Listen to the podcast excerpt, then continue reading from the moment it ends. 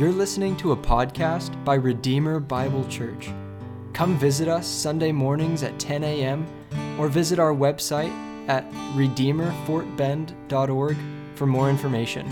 Thanks and enjoy.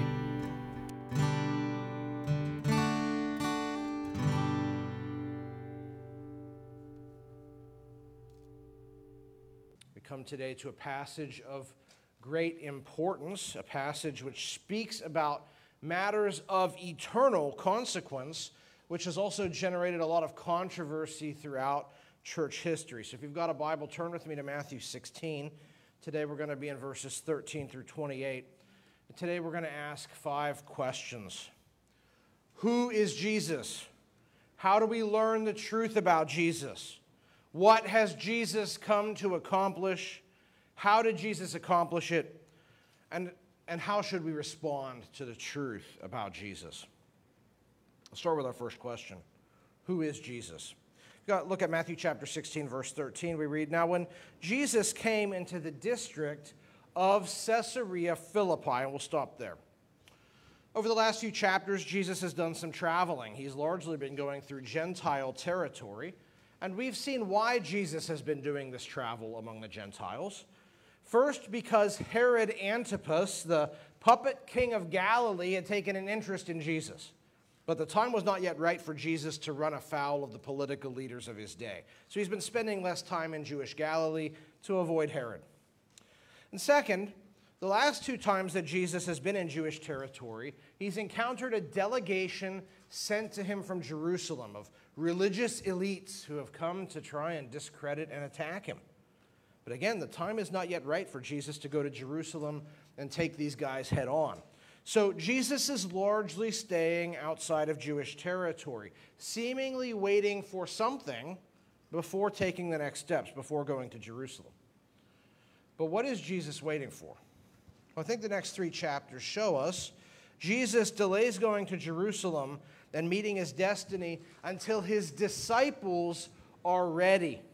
Jesus has to teach them some more. He's got to grow them a bit more before it's time for the climax of the story. And Jesus is now going to educate his disciples on some fundamentals here in Caesarea Philippi, another Gentile area, a mountainous area northeast of Galilee. Verse thirteen, Jesus asked his disciples, "Who do people say that the Son of Man is?" Now this phrase, Son of Man, comes from the Old Testament. Throughout Matthew's gospel, Jesus often uses it to refer to himself. So Jesus is basically asking here, who do people say that I am? And the disciples ought to know the answer to this question. They spent a lot of time around the common people. Remember, they'd gone on a missionary journey through Galilee preaching about Jesus, and they'd done crowd control for Jesus when he fed the five thousand and the four thousand. The disciples are well positioned to know the popular sentiment about Jesus. And here's what it is. Verse fourteen. And they said, "Some say John the Baptist, others say Elijah, and others Jeremiah or one of the prophets." We saw back in chapter fourteen that Herod, in his guilt over murdering John the Baptist, had come up with this idea that Jesus was John resurrected, sent to get revenge on him. But other people might have drawn this same conclusion that Jesus was John the Baptist for more rational reasons. After all, Jesus had been associated with John's ministry, as had several of his disciples. And Jesus preached the same message that John preached. Repent, for the kingdom of heaven is at hand. So people who weren't paying close attention may well have confused Jesus with John. In the same way, it's easy to see why people might have confused Jesus with Elijah. Elijah was a prophet from the Old Testament who was known for performing mighty miracles, and Jesus was certainly famous for performing miracles too, right? And we'll see next week, many first century Jews had an expectation that Elijah would appear before the Messiah came. So these folks might have said, hey, Jesus, he seems to be like Elijah. He's got to be the forerunner of the Messiah, but they don't apprehend that he's actually the Messiah. In the same way, it's easy to see why people might have mistaken Jesus for Jeremiah. Jeremiah is a godly prophet in the Old Testament who spoke against corruption in the religious and political leaders of his day, and he was rejected for speaking the truth, just like Jesus spoke the truth about the wicked leaders of his day and suffered rejection. Now, I want you to see that all three of these approaches to Jesus treat Jesus with respect. They all say he's godly. Many of them treat him as a prophet. They certainly held Jesus in higher regard than the elites in Jerusalem did. And yet all of these perspectives are quite wrong. Because while there might be good reasons to confuse Jesus with John or Elijah or Jeremiah, each of these perspectives holds Jesus in far too low a regard. In the same way, in our society today, there are many people who have different views about Jesus. And I think you'd find that just like two thousand years ago, if you ask people about Jesus, most of them are going to talk about him in fairly respectful ways.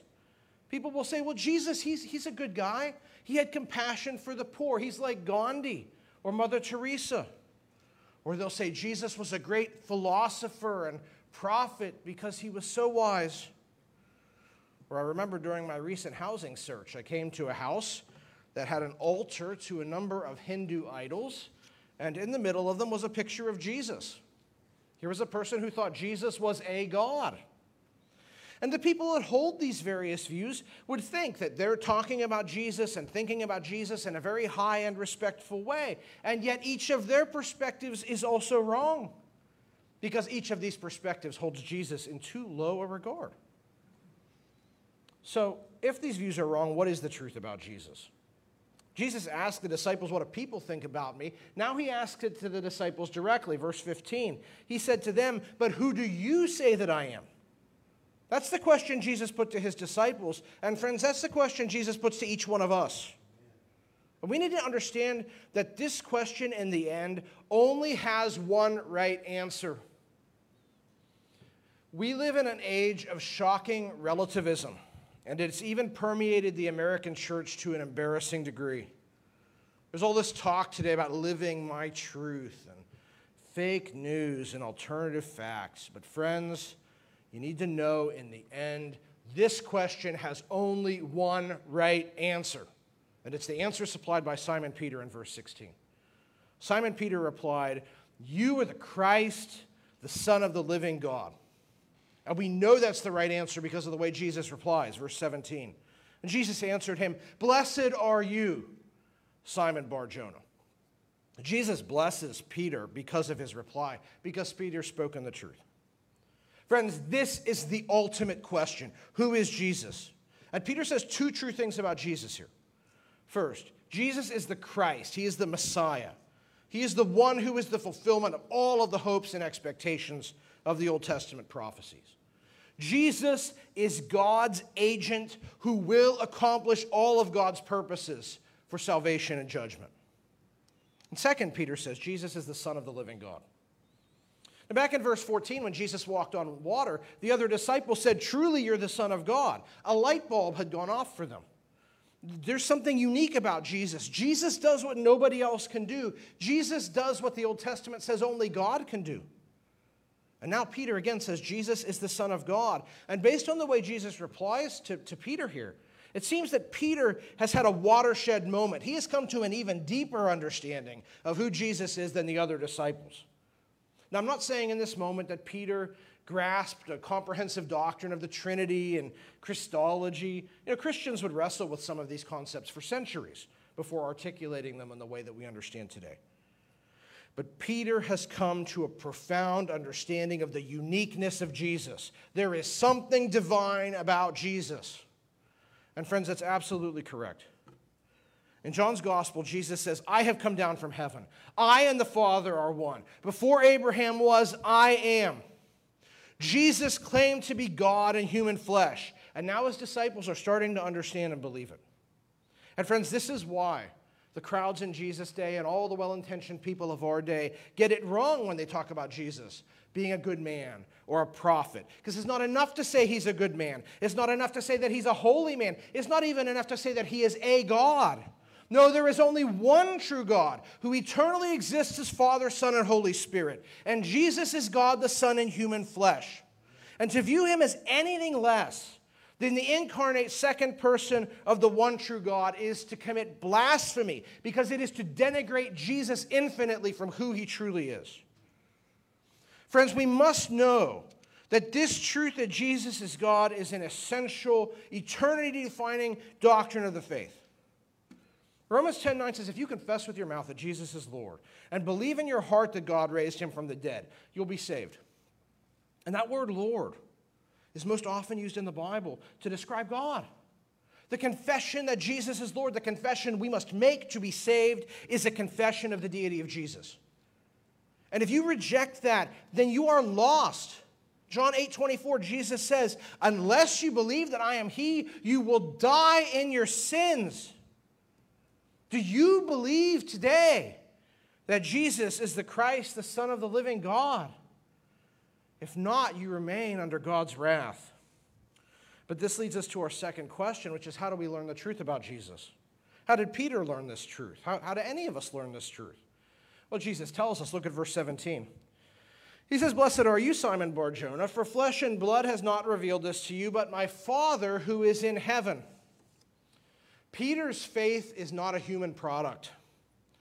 It's not like Peter used his wisdom and his intellect and his biblical knowledge to put it all together and figure it out. No, Peter's faith has come from one source alone here. His understanding has come from God the Father. The Father has sovereignly acted. He has revealed the truth about Jesus to Peter.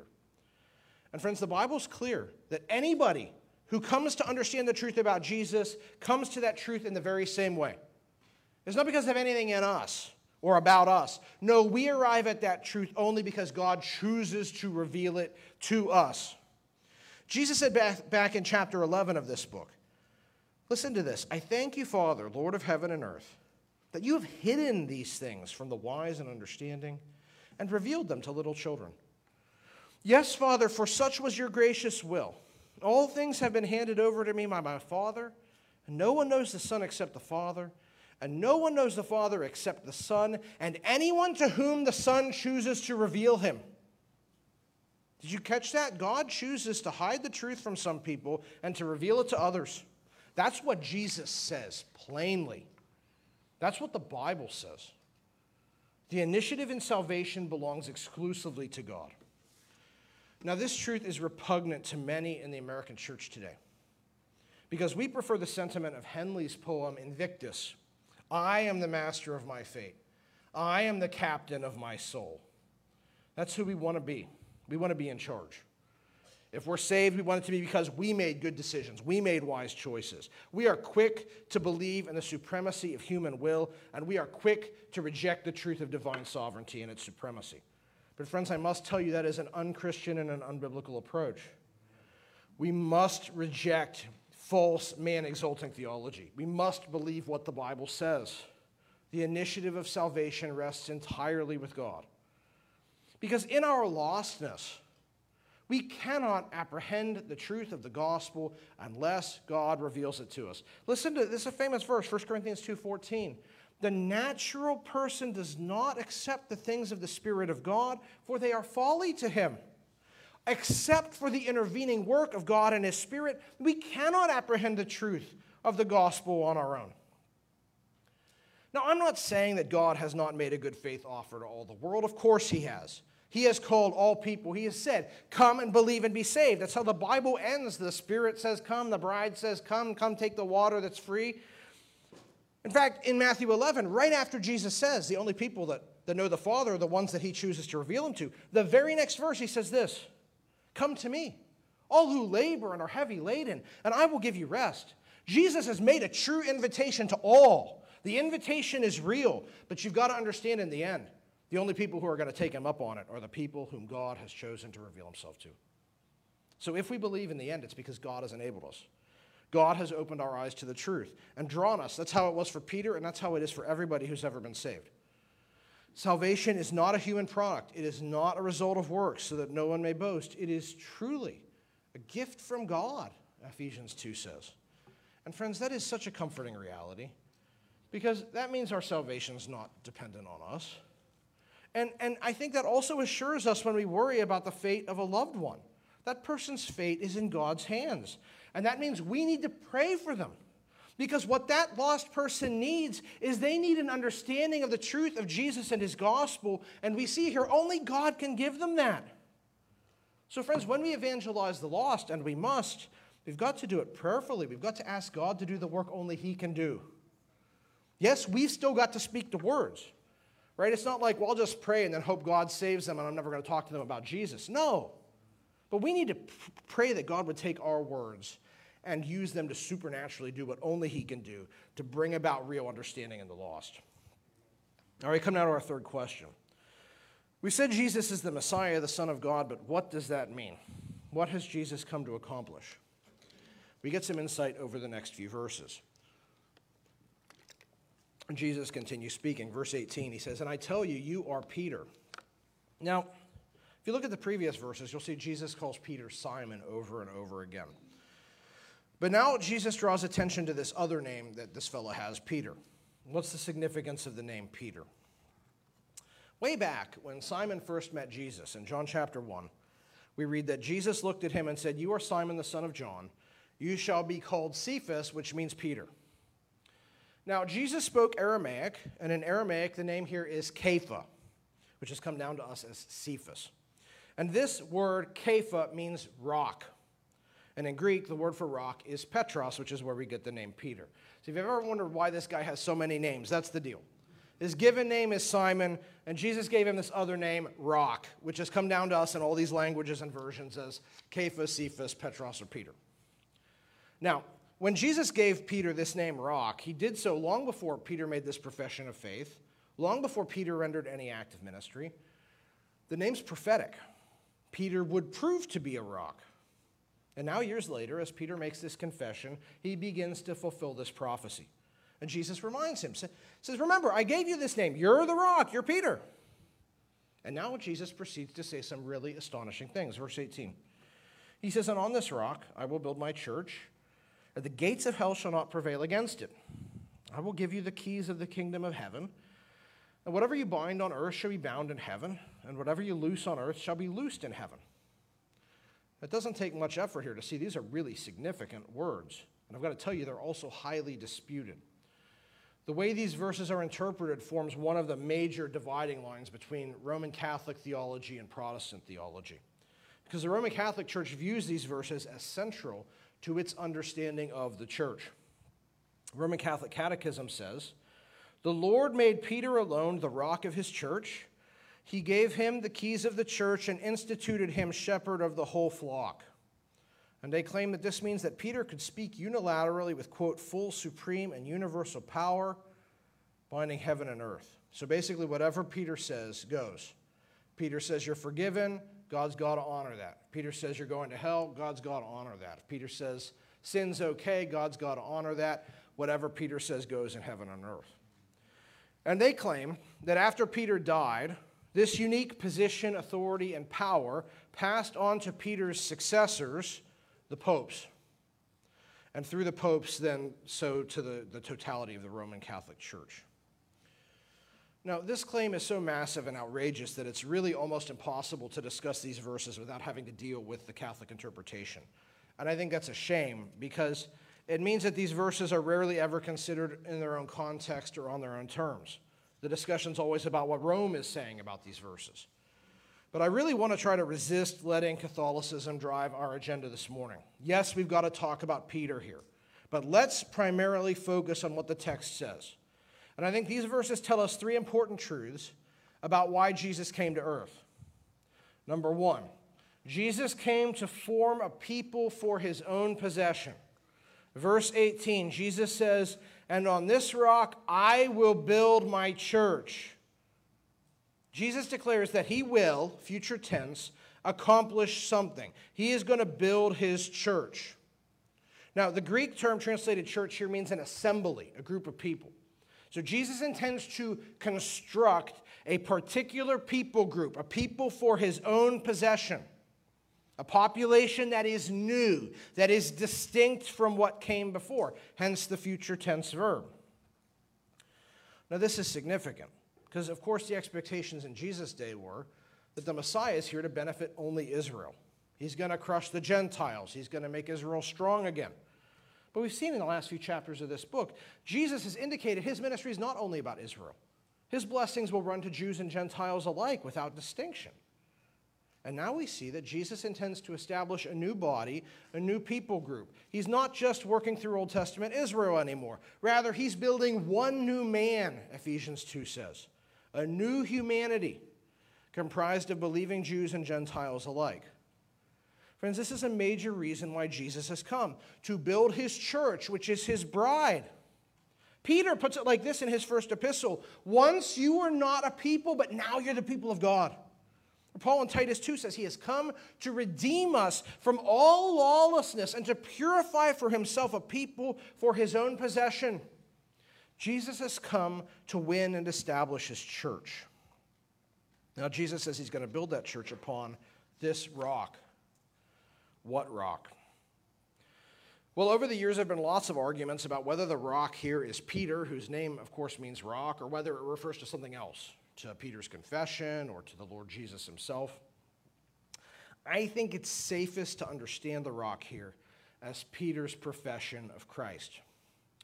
Arguments that try to avoid associating the rock here with Peter entirely miss the context and the wordplay that Jesus engages in. Jesus has just drawn direct attention to Peter's name. And then Jesus uses the same basic Greek word when he speaks of building his church upon this rock. Now, in the Greek text, there is a slight modification to the word rock. It is a little bit different than Peter's name, but it's the same basic word. And if Jesus spoke in Aramaic, which is very likely, based on the grammar of that language, he would have used the exact same word when talking about Peter's name and this word rock. He would have said, you are Kepha, and on this Kepha I will build my church. That all draws a very straight line towards Peter. But I do not think it's satisfactory to simply say the rock is the person of Peter, because Jesus does seem to hedge this statement a bit. He doesn't just say, you're Peter and I'll build my church on you. Rather, he inserts the word this. And in the Greek text, there is this slight difference between Peter's name and this word rock. So in context, I think the best explanation is that Jesus is pointing to Peter's proclamation that he is the Christ, the Son of God. Now, people might object to that, and they might say, hey, hey, the foundation stone of the church is Christ. It cannot possibly have anything to do with Peter. But I would remind you of Ephesians two twenty. The household of God is built on the foundation of the apostles and prophets, Christ Jesus himself being the cornerstone. Certainly, Jesus is the cornerstone. He is the Lord of the church. He is the one who builds his church, not Peter. And Jesus demonstrates his lordship over Peter by giving him a new name. That's an act of a superior to an inferior. But friends, we cannot deny that Jesus' apostles were foundational to the church. And specifically, what was foundational was their preaching and teaching about Jesus. That's what we see in the early chapters of Acts, right? The twelve established the early church. And among the twelve, who's at the center of all the foundational events at the beginning of the church? It's Peter. Peter leads in the replacement of Judas in Acts one. Peter preaches the sermon on Pentecost in Acts two. Peter preaches the sermon in Solomon's porch in Acts three. Peter speaks before the Jewish religious elites in Acts four and five. Peter is the one who has the vision declaring all foods clean, and Peter's the one who sees Cornelius the Gentile come to faith in Acts nine to eleven.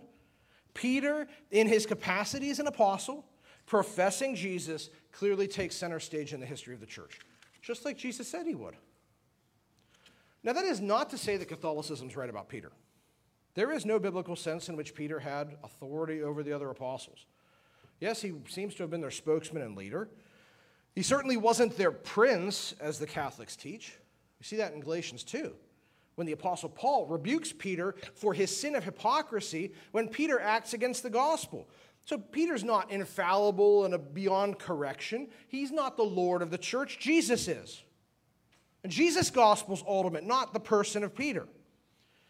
Neither is there any sense here or anywhere else in the Bible that Peter was invested with some office that he has transmitted to successors. There is no biblical basis for the papacy. But I do think Jesus here prophesies what will happen in the early chapters of Acts.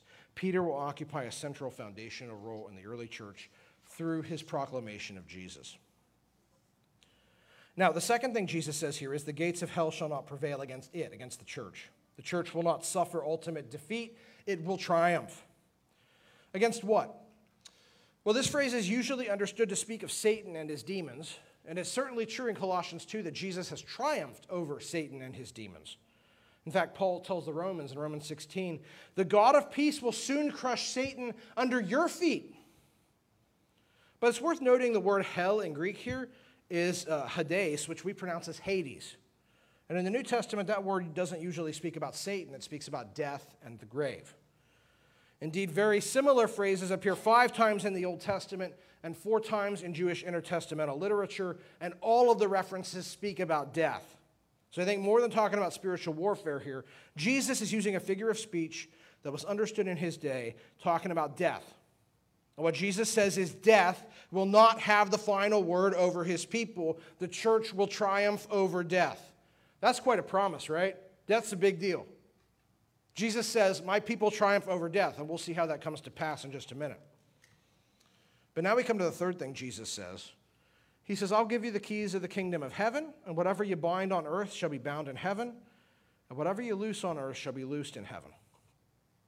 Now, at first, these sound like tremendous powers have been given to Peter, that Peter can speak on earth and bend heaven to his will. That is not what these verses are saying.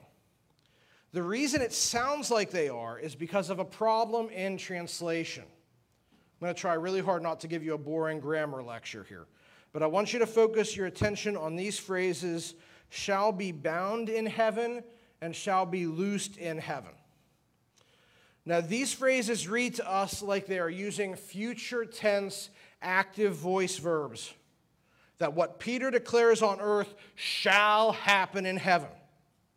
However, in the Greek text, these are not future tense active voice verbs. These are future perfect tense passive voice verbal constructions.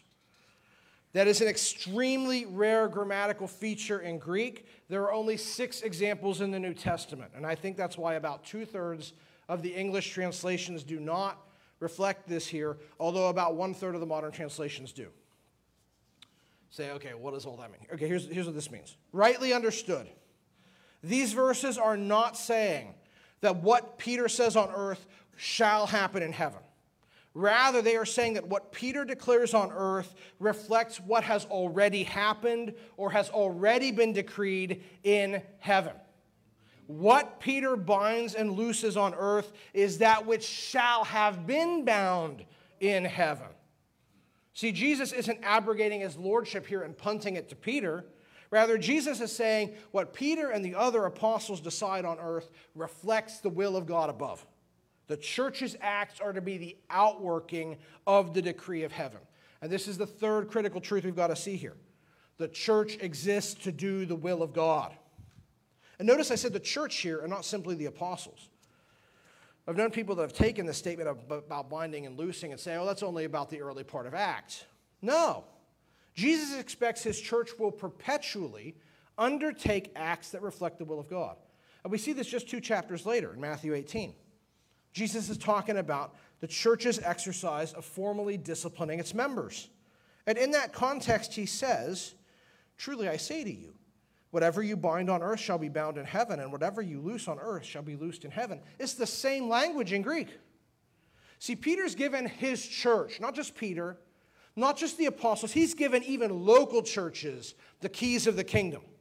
The responsibility to undertake acts and decisions that reflect what God has spoken for all time in his written word, that is incumbent upon every church. The local church has the absolute authority and responsibility to act consistently with the scriptures, and we should do so with great confidence. So I think, rightly understood, what these verses tell us is Jesus has come to form a people for his own possession, the church, a new population comprised of believing Jews and Gentiles, which will triumph over death, which has been authorized and charged with acting in line with God's will, of seeing that God's will is done on earth as it is in heaven. But this leads to our fourth question. How will Jesus accomplish this? Well, that's what we see as we continue. Verse twenty. Then he strictly charged the disciples to tell no one that he is the Christ. Wait, what? Jesus just commended Peter for saying he's the Christ, and now he doesn't want the disciples to spread that news to anybody? What's this about? I think the answer has to do with the baggage of the word Messiah in first century Judaism. First century Judaism, lots of people expected a Messiah, and they all had a very strong expectation about what he was going to do. He's going to kill the Romans. He's going to make Israel powerful again. And if at this point in his ministry, Jesus allowed himself to be acclaimed using this title, two things were going to happen. First, lots of people would flock to Jesus, not because they were interested in his message, not because they were repenting and believing, but because here was a chance to get vengeance on Rome, or here was a chance to behave badly and kill some people, or because they were consumed with nationalistic fervor. But see, Jesus isn't interested in having his movement co-opted by people with sinful agendas. He isn't interested in being publicly attached with this incendiary title at that time. He doesn't want to have to battle the baggage of what it means to be the Messiah. No, he just wants to define his ministry on his own terms, then define its parameters without all of that baggage. But second, if Jesus was publicly acclaimed by the disciples at this point to be the Christ, it would im- invite an immediate response from Rome, who killed would-be messiahs and people they perceived to be rebellious or insurrectionists. And we've already said Jesus wasn't interested in having that happen right then. It wasn't the right time. So he doesn't want the disciples publicizing this truth. He's the Messiah, not yet at least. Okay, well, if Jesus isn't going to be a warrior Messiah, that the, the one that the people expected, what kind of a Messiah will he be? And we find out now, as for the first time in this whole book, Jesus plainly tells his disciples where his journey leads. Verse twenty-one. From that time, Jesus began to show his disciples that he must go to Jerusalem and suffer many things from the elders and chief priests and scribes and be killed and on the third day raised. This is the true agenda of the Messiah in his first coming. Jesus says there's going to be four things. First, he's got to go to the capital where the religious elites are. Second, he's got to suffer at their hands. Third, he's got to die. And fourth, he will rise from the dead. That was God's plan and purpose for his Messiah. And friends, it always had been. Isaiah prophesied in his book, chapter fifty-three. He was pierced for our transgressions. He was crushed for our iniquities. Upon him was the chastisement that brought us peace, and with his wounds we are healed. All we like sheep have gone astray. We have turned everyone to his own way, and the Lord has laid on him the iniquity of us all. That's what the Messiah came to do in his first coming, to be a suffering servant, to die for human sin. Jesus says in chapter twenty of this book, he comes to give his life as a ransom for many. And that's how Jesus establishes his church. Way back in chapter one, it was prophesied of Jesus, he will save his people from their sins. Here's how. He's going to die in our place, and he's going to rise from the dead. Now, this all leads to our final question, which is how should we respond to the truth about Jesus? What Jesus says here makes total sense to those of us who live on this side of the cross, which is all of us. Uh, when Jesus says he's going to suffer and die and rise, we understand it because we know what happened to Jesus. All right? We know he was crucified. We know he rose from the dead. But this would not have made any sense at all to his disciples because up until this moment, for their whole lives, they had believed, like every other first century Jew, that when the Messiah comes, he will vanquish Rome and he will give power to Israel. They have no categories for a Messiah who suffers rejection and death. This would be as shocking and foreign to them as if I were to say to you, when Jesus returns in his second coming, he will lose and be killed again. I mean, that's a shocking statement to us, right? It's a total violation of every expectation and category we have surrounding the second coming. That's how what Jesus says here would have sounded to his disciples. So they are shocked. Verse twenty-two, and here's how shocked they were. And Peter took him aside and began to rebuke him, saying, "Far be it from you, Lord, this shall never happen to you." Peter, in his shock, decides to rebuke Jesus. He tries to correct Jesus' theology. You got it all wrong, Jesus. You're the Messiah, so you can't die. You've got to win. This will never happen. What amazing arrogance. Peter's totally forgotten who it is he's speaking with. This is the Christ, the Son of the living God. But Jesus won't tolerate this disrespect, and he responds with a rebuke of his own. Verse twenty-three, but he turned and said to Peter, "Get behind me, Satan. You are a hindrance," we might translate this, a stumbling block to me. "For you are not setting your mind on the things of God, but on the things of man." Jesus associates Peter with Satan. A moment before when Peter spoke, he spoke a truth that came from the Father. But now as he speaks, Jesus detects a different source. Because Jesus has heard this voice before. You can have a crown without a cross. So it was offered to him back in chapter four, when Satan said, "All the kingdoms of the world I will give you if you will bow down and worship me." And Jesus rejected that temptation by saying, "Be gone, Satan." And here he basically says the same thing to Peter. Now, the idea is not that he's banishing Peter from his sight, but rather, as Jesus says, in this moment, Peter has become a stumbling block to him. And when this language of a stumbling block is used in the New Testament, it means far more than a temptation to sin. It means a temptation to ruin. And that's what Peter's statement is. It is a temptation to ruin. A temptation to Jesus, to ruin the Father's plan, to ruin the prospect of humanity's salvation for the sake of his own personal comfort. And Jesus won't have it. This temptation cannot remain before him. It's got to get out of his path. Because Jesus knows he has to go to the cross. But Jesus then kindly explains to Peter why Peter has gotten this so wrong. Because Peter's understanding of the Messiah's agenda is not God's understanding. Peter is following the wisdom of the world and not the truth of God. And friends, we as Jesus' people must resist the false wisdom of the world, and we must submit only to the wisdom of Christ. And Jesus now gives us a very clear directive on what that looks like as he tells us how we should respond to all of this truth we've seen so far this morning, as he talks about the right response to him. Look at verse twenty-four. Then Jesus told his disciples, "If anyone would come after me, let him deny himself and take up his cross and follow me. For whoever would save his life will lose it, but whoever loses his life for my sake will find it. For what will it profit a man if he gains the whole world and forfeits his soul? Or what shall a man give in return for his soul?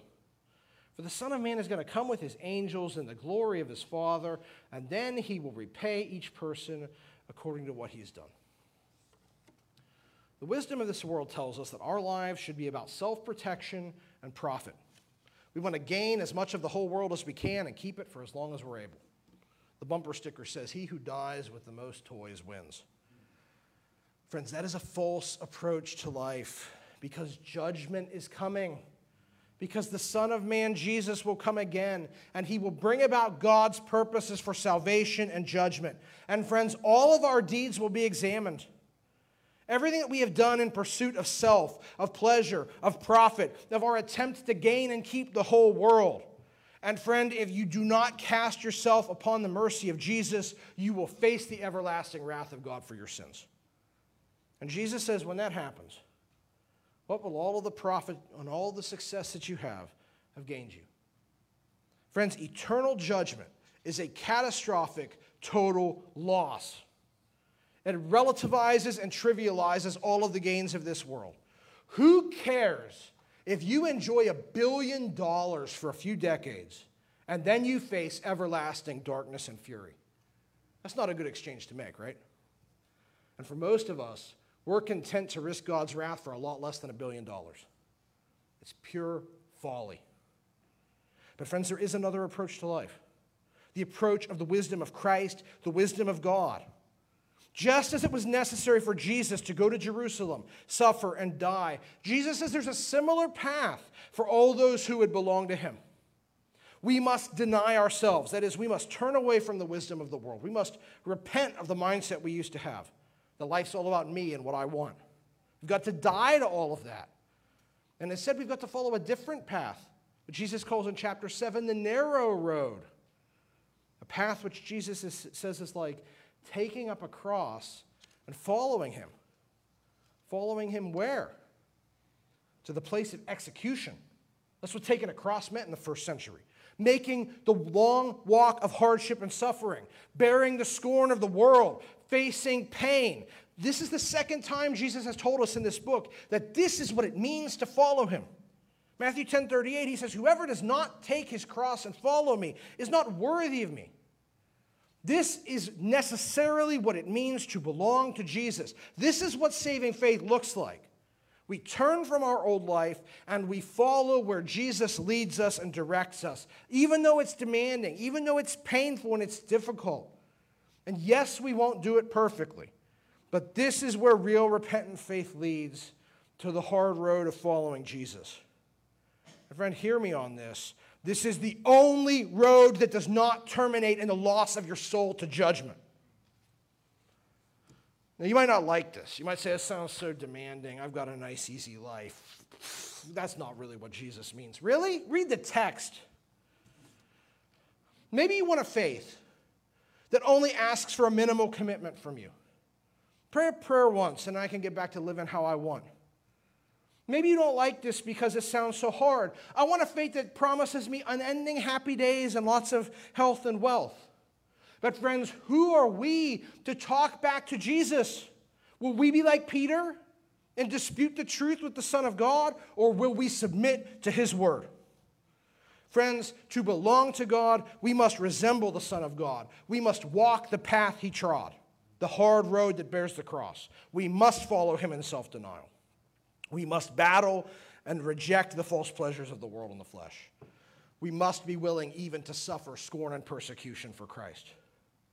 It's hard, but it's worth it, because Jesus says this is the only path that promises deliverance from the judgment that's to come. Again, Matthew seven, Jesus says, everyone who hears these words of mine and does them will be like a wise man who built his house on the rock. And the rain fell, and the floods came, and the winds blew and beat on the house, but it did not fall because it had been founded on the rock. The hard path is the path of safety because it's built on the cornerstone of Jesus. But our passage doesn't end just with this hard word. It ends with a glorious promise of hope. Look at verse twenty-eight. He says, truly I say to you, there are some standing here who will not taste death until they see the Son of Man coming in his kingdom. Man, this is a difficult verse, because at first it sounds like Jesus is saying some of his disciples will live until the second coming, and that didn't happen, which has led some critics to say Jesus made a false prophecy here. But it's clear that the earliest Christians did not think this was a false prophecy, because if they did, they wouldn't have stayed Christian for very long, right? Or they would have tried to cover up this embarrassing detail. But no, Jesus made this statement, and the early church saw nothing false in it at all. They apparently understood that what Jesus said here had come true. Some of the disciples had lived to see the Son of Man coming in his kingdom. How? There's two possibilities. Many people take this as a reference to the transfiguration, which we're going to talk about next week, in which Jesus manifested his glory before his disciples. But I think more likely is the idea that this points to Jesus' resurrection, his ultimate vindication and glorification. Because Jesus explains the significance of his resurrection like this at the end of this book. All authority in heaven and on earth has been given to me. After his resurrection, Je- Jesus clearly has come into possession of an infinite kingdom and dominion. Now, to be sure, that kingdom has not come in its fullness on the earth, but clearly in heaven, Jesus reigns. Ephesians one says, the Father worked in Christ when he raised him from the dead and seated him at his right hand in the heavenly places, far above all rule and authority and power and dominion, above every name that is named, not only in this age, but also in the one to come. And he has put all things under his feet. Friends, Jesus reigns over all things. He has come into a glorious rulership. And the disciples lived to see that. They lived to see Jesus triumph over death and receive this authority. And more than that, here we see how Jesus secures a victory over death for his people, because Jesus is risen. And so everyone who belongs to Jesus will one day be made like Jesus. First John three says we will be made like him. We also will rise to eternal joy and life in his presence. Yes, friends, weeping tarries with the night. Yes, the Christian life is hard. The self-denying war against sin and the scorn of the world, these are painful realities we must endure to the end. But joy comes with the morning. Jesus is coming back, and he will come back as the triumphant conqueror prophesied in the Old Testament. And he will bring his people victory over Satan and sin and death. And so, friends, today I must ask you, who is Jesus? Do you confess him as Lord and God, or will you rob him the glory that's due his name? Do you see why Jesus has come? To, to win a people for his own possession by dying for our sins, that he comes to bring us eternal life by rising triumphantly over death. Friend, have you trusted Christ? If not, I pray that God would shine the glory of the gospel into your life, and that you would repent and believe in Jesus, that you would turn away from the false wisdom of the world and follow him. And friends, if you do know Jesus, I must ask you, how are you doing in this life? What are you pursuing? Have you fallen back into the paradigm of the wisdom of the world? Are you living to gain and keep profit as long as you can clutch it? Are you living for self? Or are you engaging in the daily battle against your sin? Are you willing to publicly testify to Jesus despite the world's opposition? Friends, whatever deceitfulness sin whispers to you, whatever it's trying to deceive you with, resist it, deny it, because Jesus is coming back, and he is bringing victory with him. Perseverance is worth it. So, friends, let us deny ourselves and take up our cross and follow him, because that alone is the road that leads to infinite gain and eternal life.